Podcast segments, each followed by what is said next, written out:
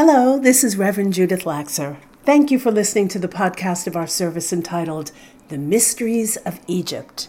Wherever you are tuning in from, all over the globe, I am so glad you're here. My wish is that the food for thought offered brings great nourishment for your soul. Our ministry for the goddess is supported solely by those who, like you, partake of its teachings, and we need your help. If you feel served by listening, please go to our website, www.gaiastemple.org, click on the Support Us button, and push the Donate button to give generously. We'd be most grateful. Thank you, and blessed be. All right, so I want to begin our service today by acknowledging um, and thanking Reverend Karina for uh, doing such a wonderful job and holding, holding down the home here, and the entire board and crew for handling everything so beautifully in my absence last month. Thank you, thank you, thank you so much. It means the world to me. And of course, I'd be remiss today if I didn't mention that it is Easter Sunday. Happy Easter to all of you. And the usual things that I say at our service when Easter and our service meet, which they have a few times in our almost 23 year history, um, which are these. We know the story of Jesus' resurrection is one of many resurrection stories, ancient ones, Osiris included, uh, from cultures all over the world. We also know that these stories emerged from what we witnessed at this time the renewal of life, possible life after the dormancy of winter, the greening of the world, and the returning of nourishment. We also know that the theme of resurrection, taken from nature, is one that became spiritually allegorical because of the beliefs we have formed about the afterlife. And more on that soon. We also know that the word Easter is derived from the word Ostara, our maiden goddess, a Saxon maiden goddess who heralds the season of spring, uh, whose sacred animal was the hare, which is the season of spring, the symbol, the sacred symbol of the potential of spring and the potential of life is the egg. And so that's how it somehow got translated into the Easter bunny and not an Easter chicken. I just love to say Easter chicken. I don't know why. I just do. anyway, um, and then uh, the other thing is that the word uh, ostara, ostara is also uh, where we derive the word estrogen, which of course has to do with the uh, fertility as well. So when all is said and done, this is recognized as a holy day to Christians all over the world. And so, happy Easter to all who celebrate. So, I just got back from this amazing pilgrimage to Egypt, you know? It was astonishing. It was larger than life, and it was mysterious. Those are the three best words that I can use to describe my experience there. And I'm sure I will be integrating and sharing about my experiences there for a long while. So these mysteries, these ancient Egyptian mysteries, now we all know the big question of our mysteries is how did they build the pyramids? How did they build the pyramids? And we still don't know how they built the pyramids. And uh, you know, we can say, and I've heard people say, well, you know, Egypt had the, you know, Hebrew slaves, and so the slaves built the pyramids. So our Egyptologist guide while there uh, said two things about that, which kind of refuted it. One was that the population wasn't large enough at the time for that to happen. Like when you are there and you see just how big that, those pyramids are, each block that makes up a part of the pyramid and uh, it's like that big and is like a ton or two, how did they get them, right? Without cranes, without like all. And even with our modern technology now, they don't know if they could do it. So even if they had thousands and thousands of slave who, slaves who were doing the labor, they still couldn't do it. It's a mystery. And it's this crazy thing because I, I wonder, like, why wasn't that mystery passed down? Like, we passed down this information to the next generation. I learned how to make a chicken soup from my mother. She said, throw a parsnip in there. Like, you know, oh, that's how we learn. And we carry these things down. What happened? They built the pyramids and then, like, can't know.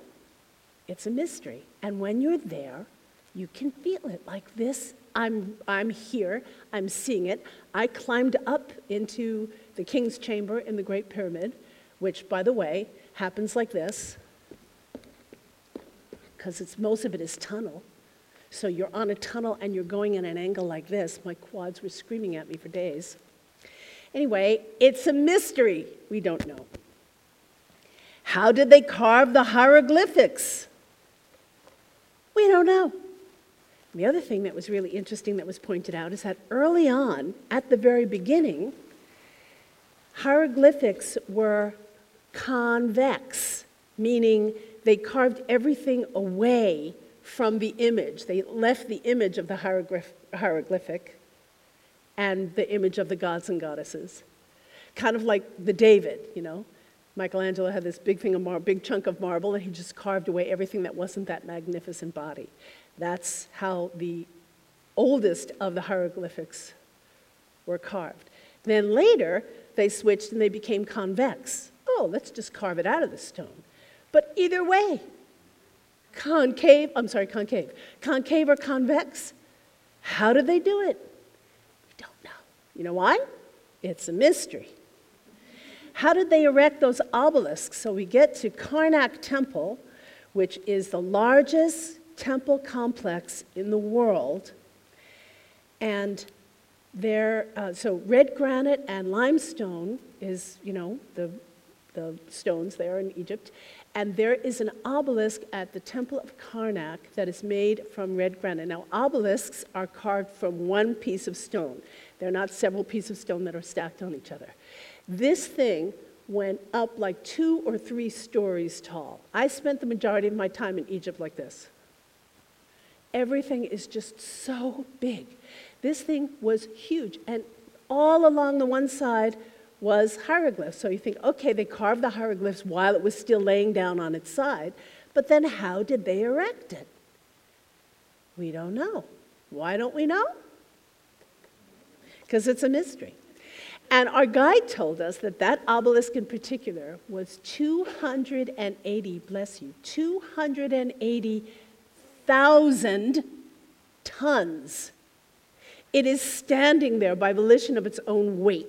It's not cemented in, it's not anchored in any way, it's just thunk, that tall. So you're standing there looking at it going, well, I did. You know, there was an earthquake right now. wow. Anyway, yeah, it was just extraordinary. And why those mysteries were not passed down to the next generation is another mystery. So everywhere you go, you're seeing things that are blowing your mind, that are unexplainable, and nobody knows. The sacred sites were immense, they were ancient, some of them going back like 5,000 years before Christ, and for me, in several of them, they were incredibly familiar like I've been there before. The Nile River is the only water source in the country of Egypt. It is the only source of water, which means that everybody lives within five or six miles from the Nile on either side, because of the rest of the country is desert. And the Nile is, as we know, the longest river in the world. It starts in uh, Uganda in Lake Victoria. It's the only river in the northern hemisphere that flows north. It flows north into the Mediterranean, and it goes through 11 countries before it hits Egypt. And I could go off on the water rights and the conflict around water rights, but all to say that if we don't figure this out, and if uh, it, it doesn't bode well for Egypt, let's put it that way, and all of those ancient mysteries. If there's a tsunami that comes into that desert because of the cracking plate tectonics, there goes the whole shooting match. Uh, so it is a precious, precious river. Uh, and, you know, we hear in the stories like, oh, the fertile Nile Valley, you know, and then you're there and you see that green right next to the, the river. And then you look out and there's like mountains of sand. So it really is the fertile Nile Valley. And if that river doesn't flood so that it keeps the land fertile, um, it's dangerous. And many, many people will not survive. So it was a very precious river.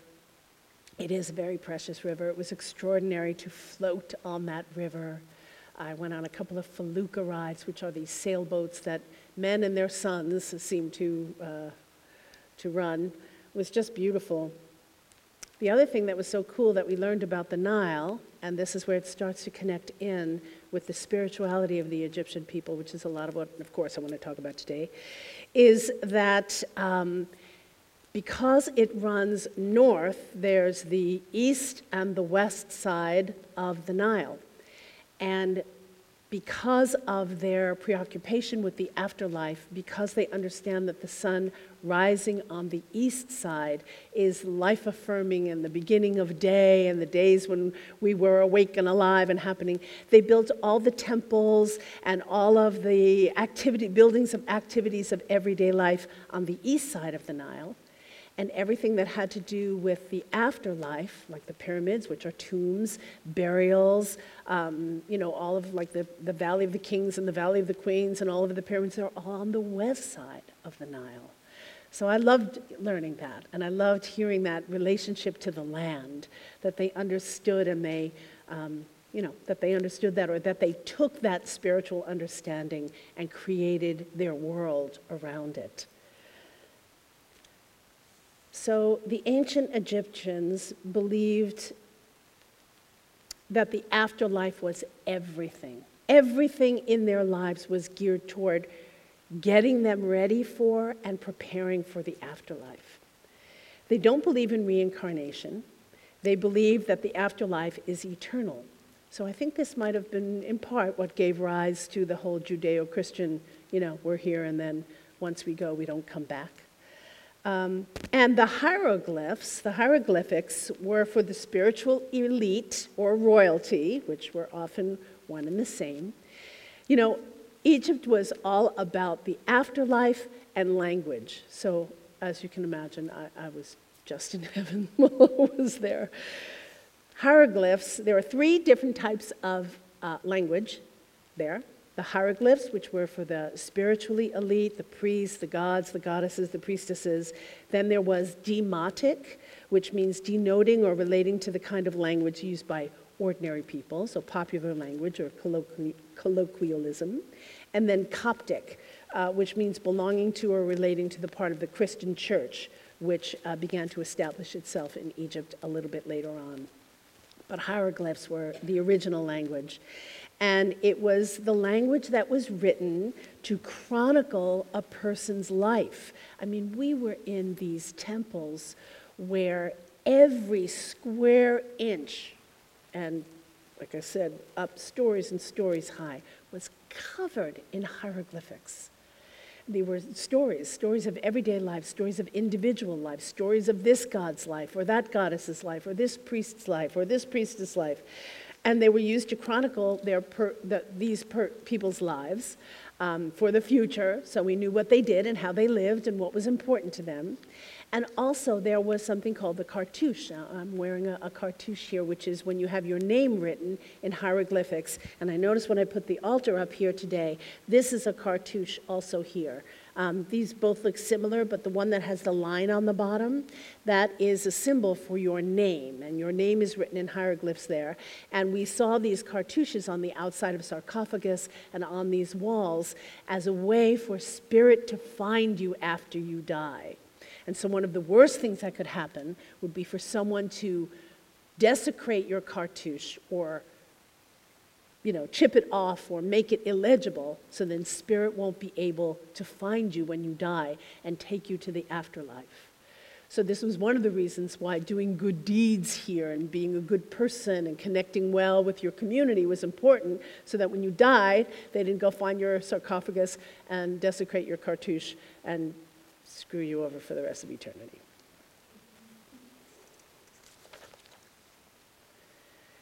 Toward that end, when Christianity started to make its way into Egypt, the Christian priests came in and they desiccated, desecrated the sites uh, to, as the Egyptologists told us, avoid paganism.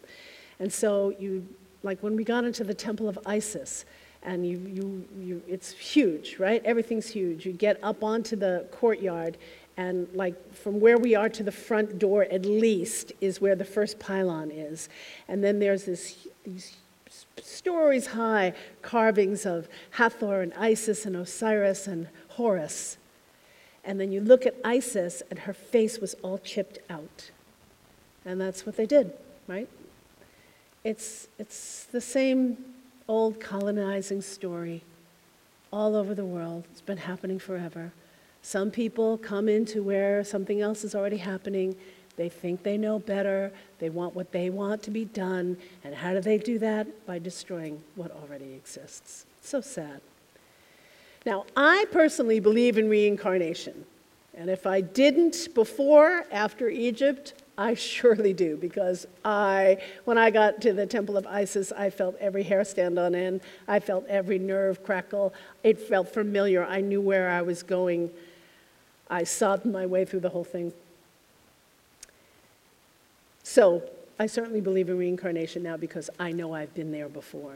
Now, I am living a life in a way that I hope is good for my soul and for my future, but you know, we all believe something about the afterlife, and we don't have to agree what that is, with, of what that is. But I will say that we don't need the threat of a lousy afterlife to make us be good or do good in the world, right? We can just look at our good deeds, remaining in integrity, offering love and compassion instead of hate and judgment, because it's good for the soul, here and now, and perhaps later too, but here and now. For me, it's more about what I leave behind here rather than what I will meet after I die. I'm not so worried about what I'm going to meet after I die. But if I'm a positive force while I'm here, if I help someone out or make a good difference in someone's life, that's the kind of legacy I want to leave when I leave this life. And at the end of my life, I want to be able to ask myself, did I walk softly on the earth? Was I kind to people? And if I wasn't, did I do my best to try to make amends? Did I clean up after myself in every way that I possibly could? Did I work for the highest good? Try to be a forgiving person? Those are the sorts of things. Not because I'm worried about what's going to happen in my afterlife, but because that's what I want to leave behind me when I'm here, because those things just keep rolling, right? Unlike the mysteries about the pyramids, those did not come rolling down the generations. Anyway.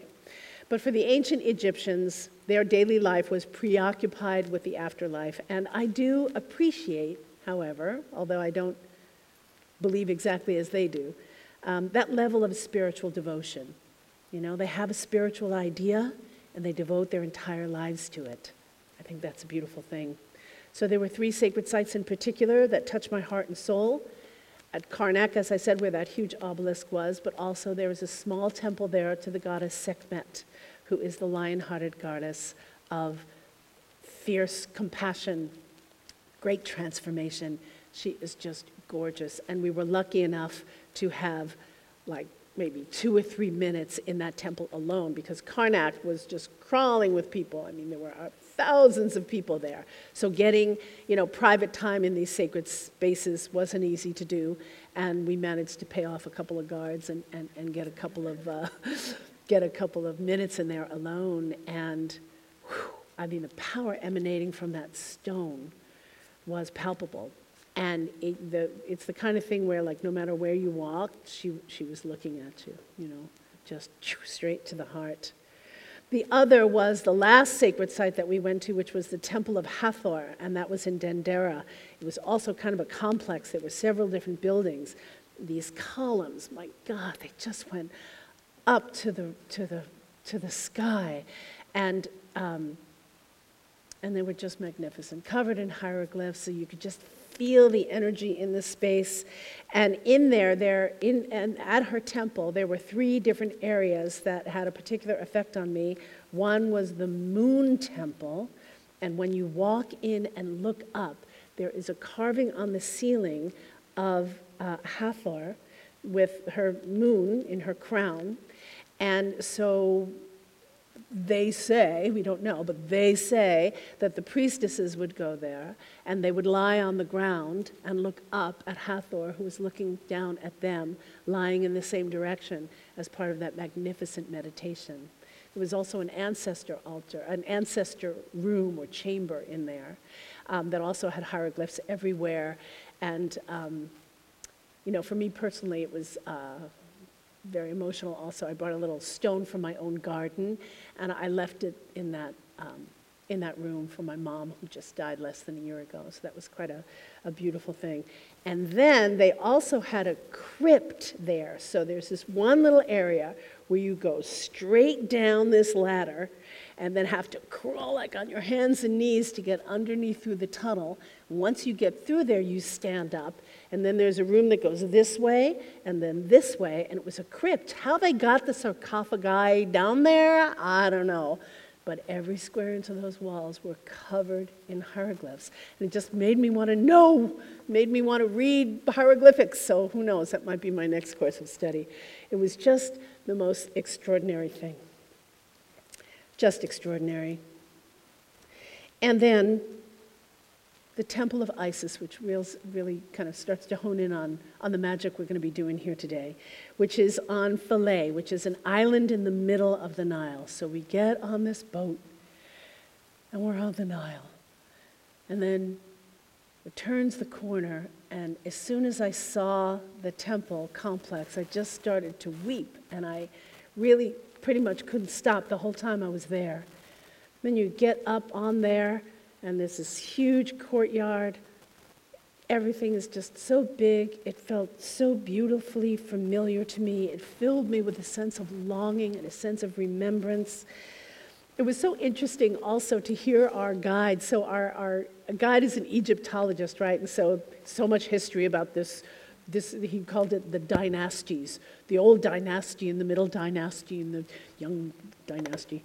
Um, but he, it was interesting also how he talked about Osiris and his consort Isis instead of the other way around, which is how we say it. We say Isis and her consort Osiris. He also had the most charming Arabic accent, uh, so he would say things like, Karnak temple is the largest temple complex in the entire world you know, you first you go to your closet and you put on your clotheth, and then you go out into the world. Anyway, he was just charming. Uh, along the way, because of the majority of what you learn is still from the patriarchal dynasties, you know, you have to look a little deeper and look a little harder to find where was that little side temple, you know, like the like the little Mary conclaves they have in churches. You know, there's always a little spot off there for the divine feminine. And in uh, Hathor's temple, I believe, um, the guide took us over to this one spot, and you could see the top of a column. And so, even that ancient temple was built on top of ancient temples. And when you're there and you just think about how far back it goes, it just is just extraordinary. And that it meant so much to the people to build these temples because that's how deeply connected to their spirituality they are. It wasn't just like a weekend workshop to learn about their chakras. You know, it was really something. Anyway, so meeting Isis at her temple in Egypt was one of the things that I know I will never forget. There she was, carved into so many walls, she who is known as the oldest of the old, the great mother slash lover goddess, whose devotional love remembers not just her consort Osiris, as Reverend Karina shared with us last month, but all of us. All of our souls are remembered in her power and beauty, and most especially her love. So now I'm going to hand over the reins to Yeshe uh, who's going to lead us in a ritual to Isis. I'm going to sit down there too so I can be reading along with everyone else.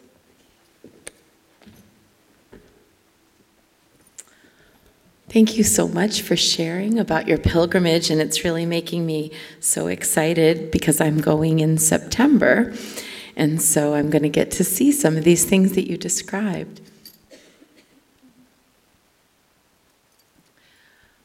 So, the goddess Isis originates as um, the rising of the Sirius star, and she was known under the name Sopdet in that form.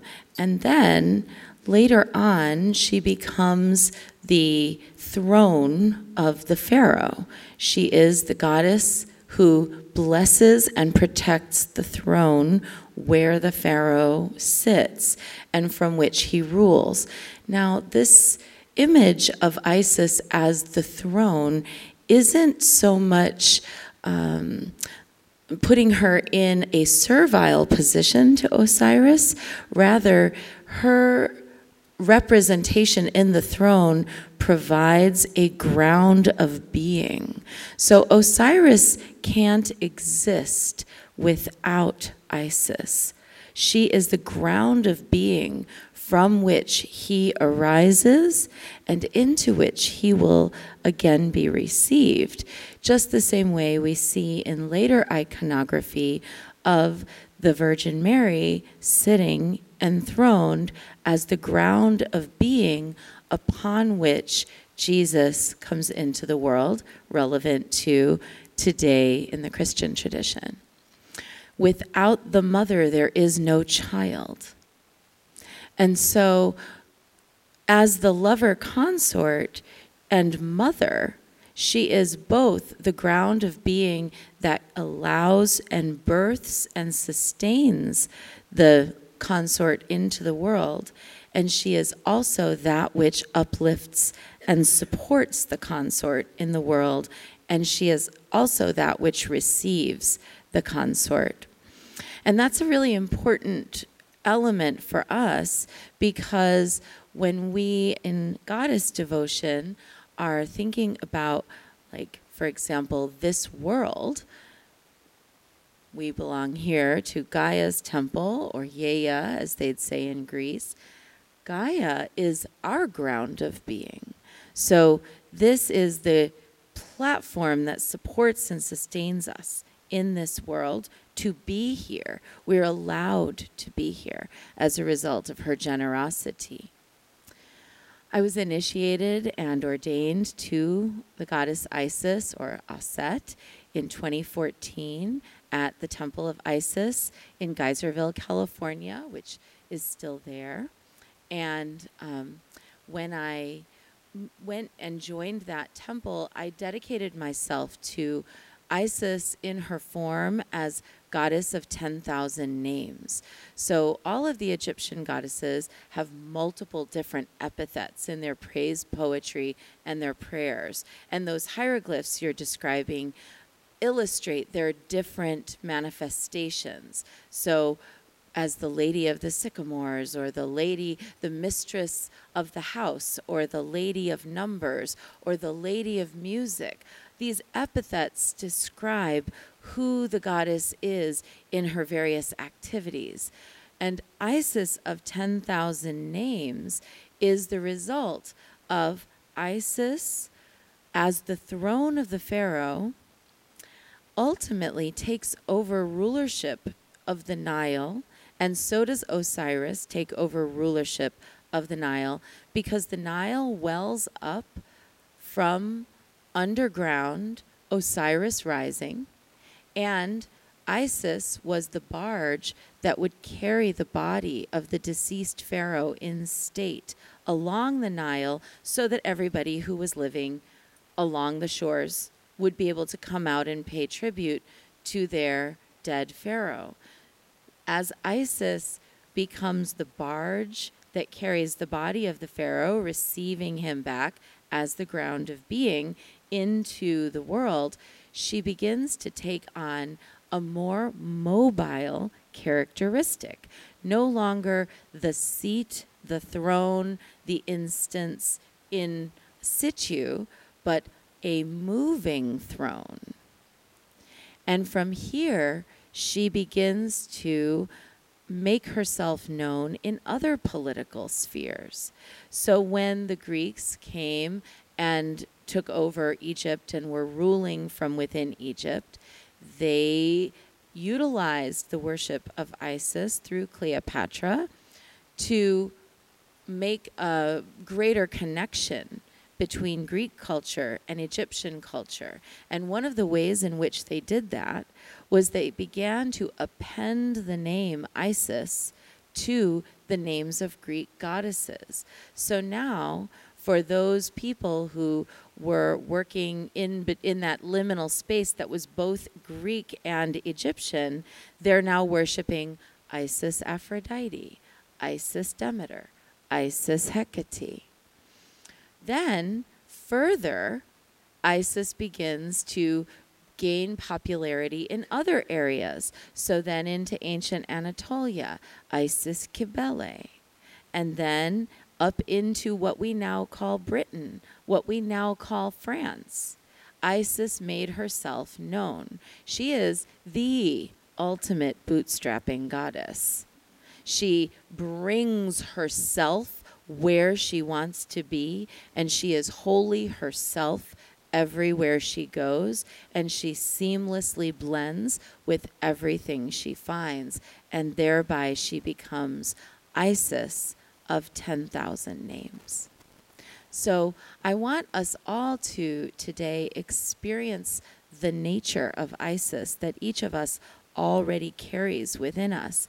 And so, what we're going to do, if I can um, have this writing here, and I'm just going to bring it up here so that I can see it a little more closely. Okay, we're going to recite this prayer first in Egyptian and then in English. So it's okay if you see any word here that you don't feel super comfortable with. They're actually pretty much pronounced as they're written, and I'll lead us in it. So take a deep breath and looking at that prayer on the left in the Egyptian. Nehes, Nehes, Nehes.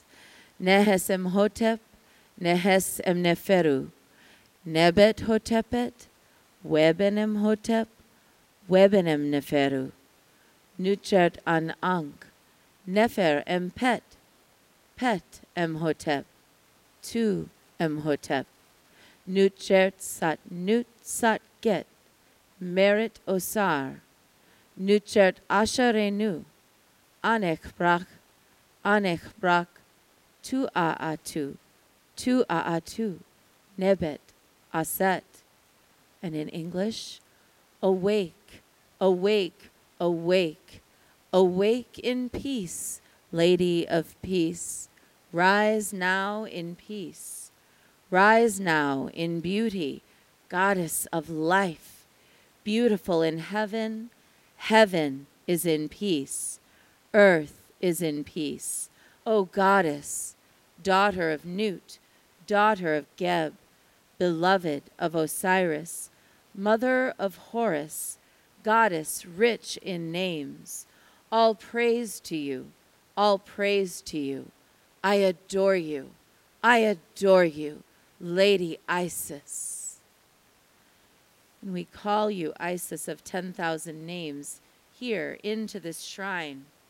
And our next slide.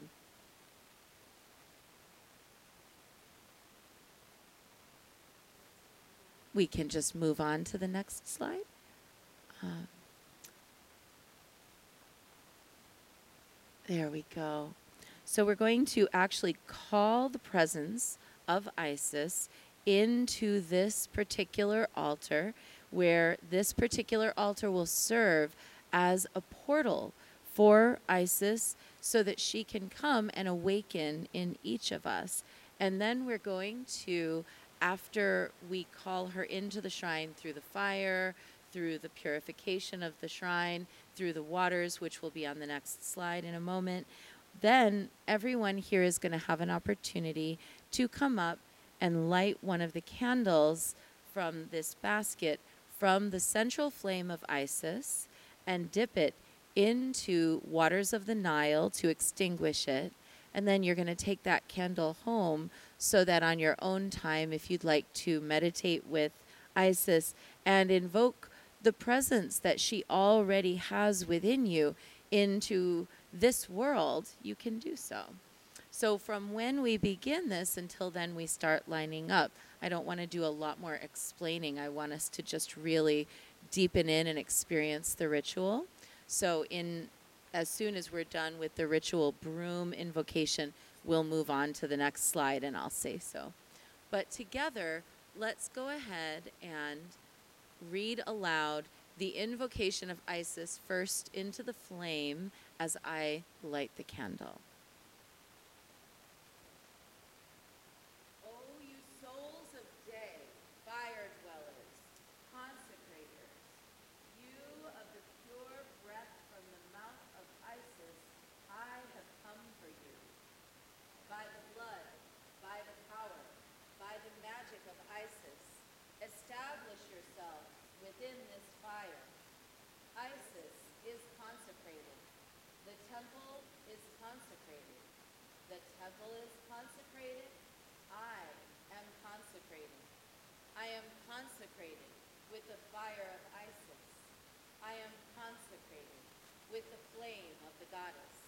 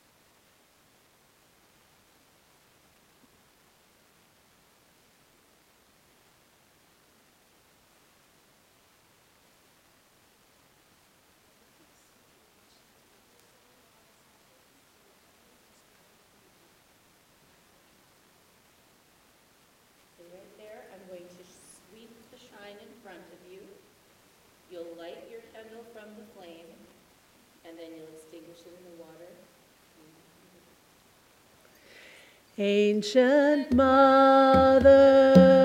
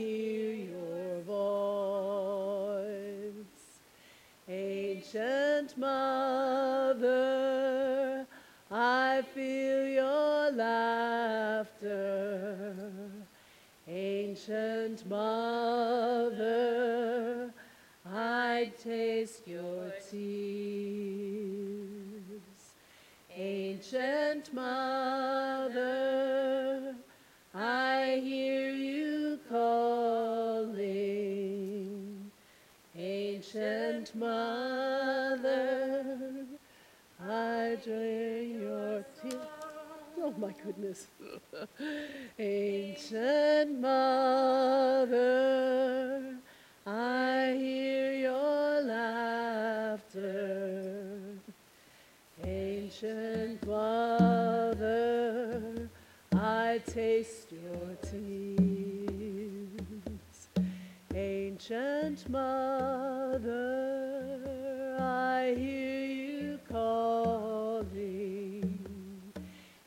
Ancient mother, I hear your voice.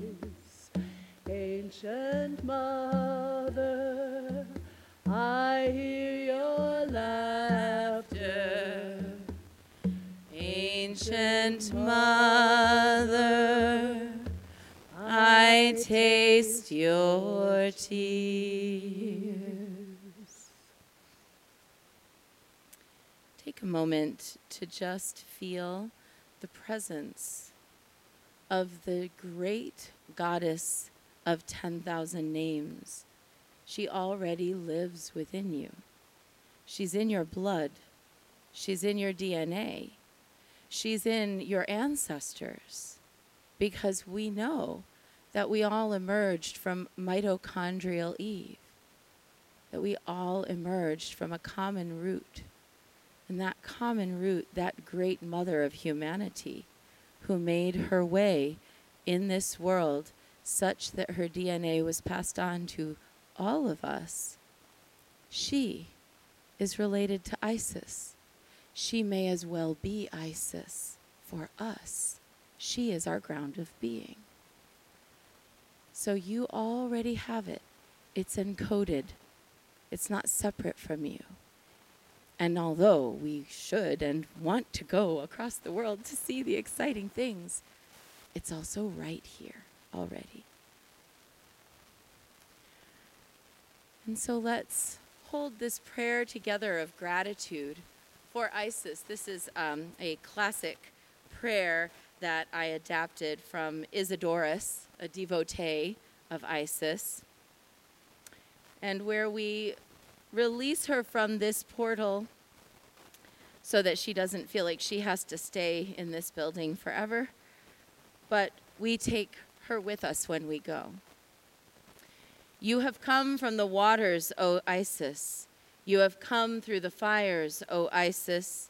You have come to the temple, O Isis, and you have entered my body as golden light. You have purified heaven, O Isis. You have purified earth, O Isis, and you have purified the expanse of space and time. O wealth giver, queen of the gods, lady omnipotent, Agatha Tuche, greatly renowned Isis, Dia, discoverer of all life, manifold miracles are yours. You bring livelihood to humanity and morality to all. You teach that justice will in some measure prevail. You give skills that life might be comfortable, and you discovered the blossoms that produce edible vegetation. Because of you, heaven and the whole earth have their being. In the gusts of the winds and the sun with its sweet light, by your power the channels of Nile are filled, every one at the harvest season, and its most turbulent water is poured on the whole land, that produce may be unfailing. All mortals who live on the boundless earth Egyptians, Thracians, Greeks, and barbarians, express your fair name, a name greatly honored among all, but each speaks in her own language, in her own land. The Syrians call you Astarte, Artemis, Nanaya. The Lycian tribes call you Leto, the lady. The Thracians name you as mother of the gods, and the Greeks call you Hera of the great throne, Aphrodite, Hestia the goodly, Rhea, and Demeter. But the Egyptians call you Thiouis, because they know that you, being one, are all other goddesses invoked on earth. Mighty One, I shall not cease to sing of your great power deathless Savior, many named mightiest Isis, saving from war cities and all their citizens, human beings, possessions, and children. As many as are bound fast in prison in the power of death, as many as are in pain through long, anguished, sleepless nights, all who are wanderers in a foreign land, and as many as sail on the great sea in winter, when all may be destroyed and ships wrecked and sunk, all these are saved if they pray that you be present to help. Hear our prayers, O one whose name has great power. Prove yourself merciful to us. Grant us our petitions and free us from all distress. In your name, Isis, May all be blessed and well. Ancient words for modern times. All of it still applies. There's only a little shard of distance between us and the ancient world, really, of time, because even ancient Egypt had ancient Egyptian archaeologists who were studying it. Pillars built on top of pillars, temples built on top of temples, civilizations built on top of civilizations. And yes, it's the story of conquering and colonization, but it is also the story of the eternal nature of human presence, which we have given to ourselves and which we could take from ourselves through our folly. But fortunately, in these times, we have things to help us remember. And we wanted to end this invocation of Isis on a, a, cheerful note, on a note that we can all kind of maybe relate to through music. And maybe you've heard of one of the modern day manifestations of Isis, the great and powerful Chaka Khan. Anybody know who that is? Raise your hand if you've heard of Chaka Khan. So, we're going to sing one of Chaka Khan's songs, and there's a part at the end which I mean, I think everybody knows, and I certainly hope you'll join in on. So, let's go ahead and get into it.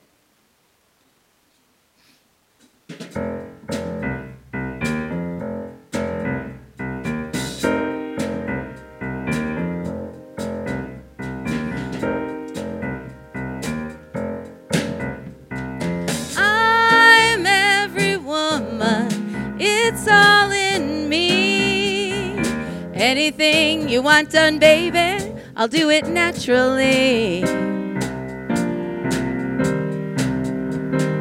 I'm every woman, it's all in me. I can read your thoughts right now, everyone from A to Z.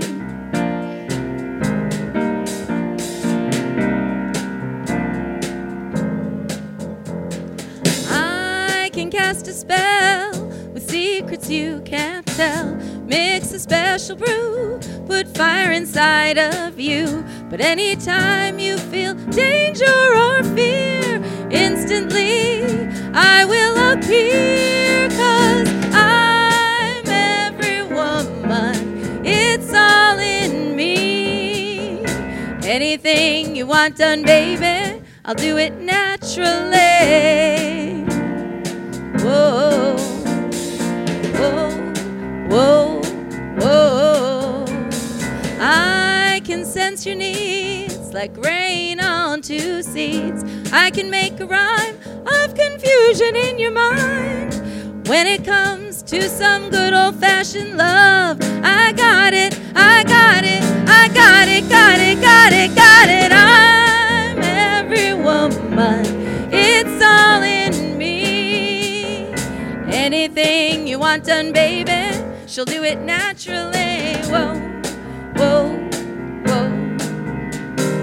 I'm every woman, it's all in me. I can read your thoughts right now, everyone from A to Z.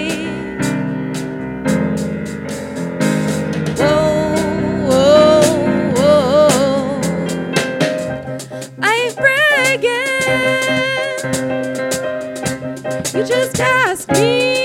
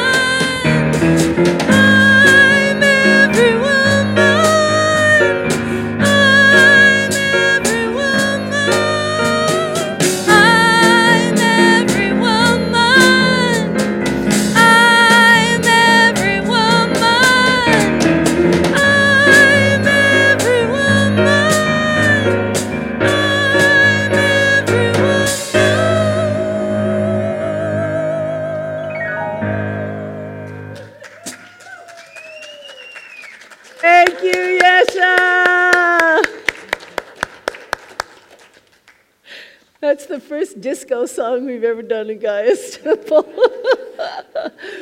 thank you, Yeshe. That was beautiful, beautiful ritual. Thank you, thank you so much. So, my friends, on the wheel of the year, Beltane is fast approaching, the time when we honor the earth's fertility and flowering, the time when we honor the lovers of the earth and all lovers, and the life that lovers bring into being. And as the season matures from late spring into early summer, may Isis bless us with strong, loving hearts, and may we shine her light through ourselves and illuminate the world.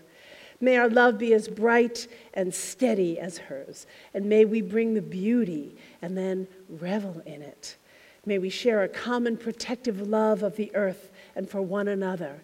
And may that kind of love be so strong that it vanquishes all fear, reaches into every shadowed corner, and transforms all that it reaches. May it reach you and yours, and may you be blessed by her reach. Blessed be.